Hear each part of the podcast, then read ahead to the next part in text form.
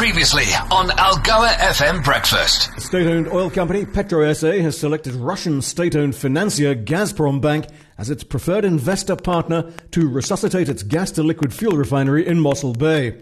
But in doing so, it runs the risk of secondary sanctions from the United States. As News 24 Business comments, the US frequently punishes countries and companies outside US jurisdiction for doing business with entities under US primary sanctions. The presidency says the aim is to finalize the transaction by April 2024, pending due diligence. Minister in the presidency, Khumbudzo Ntshavheni, confirmed that cabinet had approved the deal, and she added that, of course, Petro SA would have done a risk assessment regarding sanctions. She noted that South Africa was not the first country with ties to Gazprom Bank or Russian companies.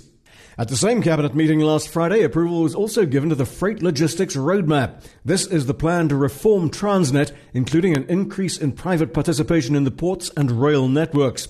Says Business Today, it's a big step towards confronting the serious problems in the country's ports and rail infrastructure, which are constraining economic output across the country.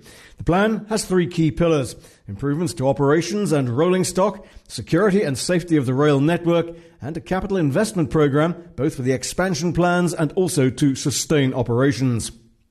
The markets are watching and waiting for the release later on today of the latest US inflation figure. This will have a significant impact on the decision this week by the US Fed on interest rates. Will they or won't they start the process of gradually easing back? At the close last evening, the JSE All Share Index was up just over a tenth of a percent, the top 40 up just on a fifth of 1%. London's FTSE down a tenth. In New York, the Dow, the S&P 500 both up 0.4%, the Nasdaq up 0.2%.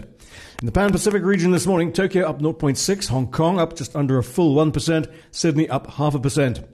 The US dollar touched 107 to the euro yesterday afternoon, but has since slipped back to 108. The rand at 1905 to the dollar, 2052 to the euro, 2396 to sterling. Gold at 1985, platinum 916, Bitcoin 41,733, Brent crude oil just over $76 per barrel. Algoa FM Breakfast is the business.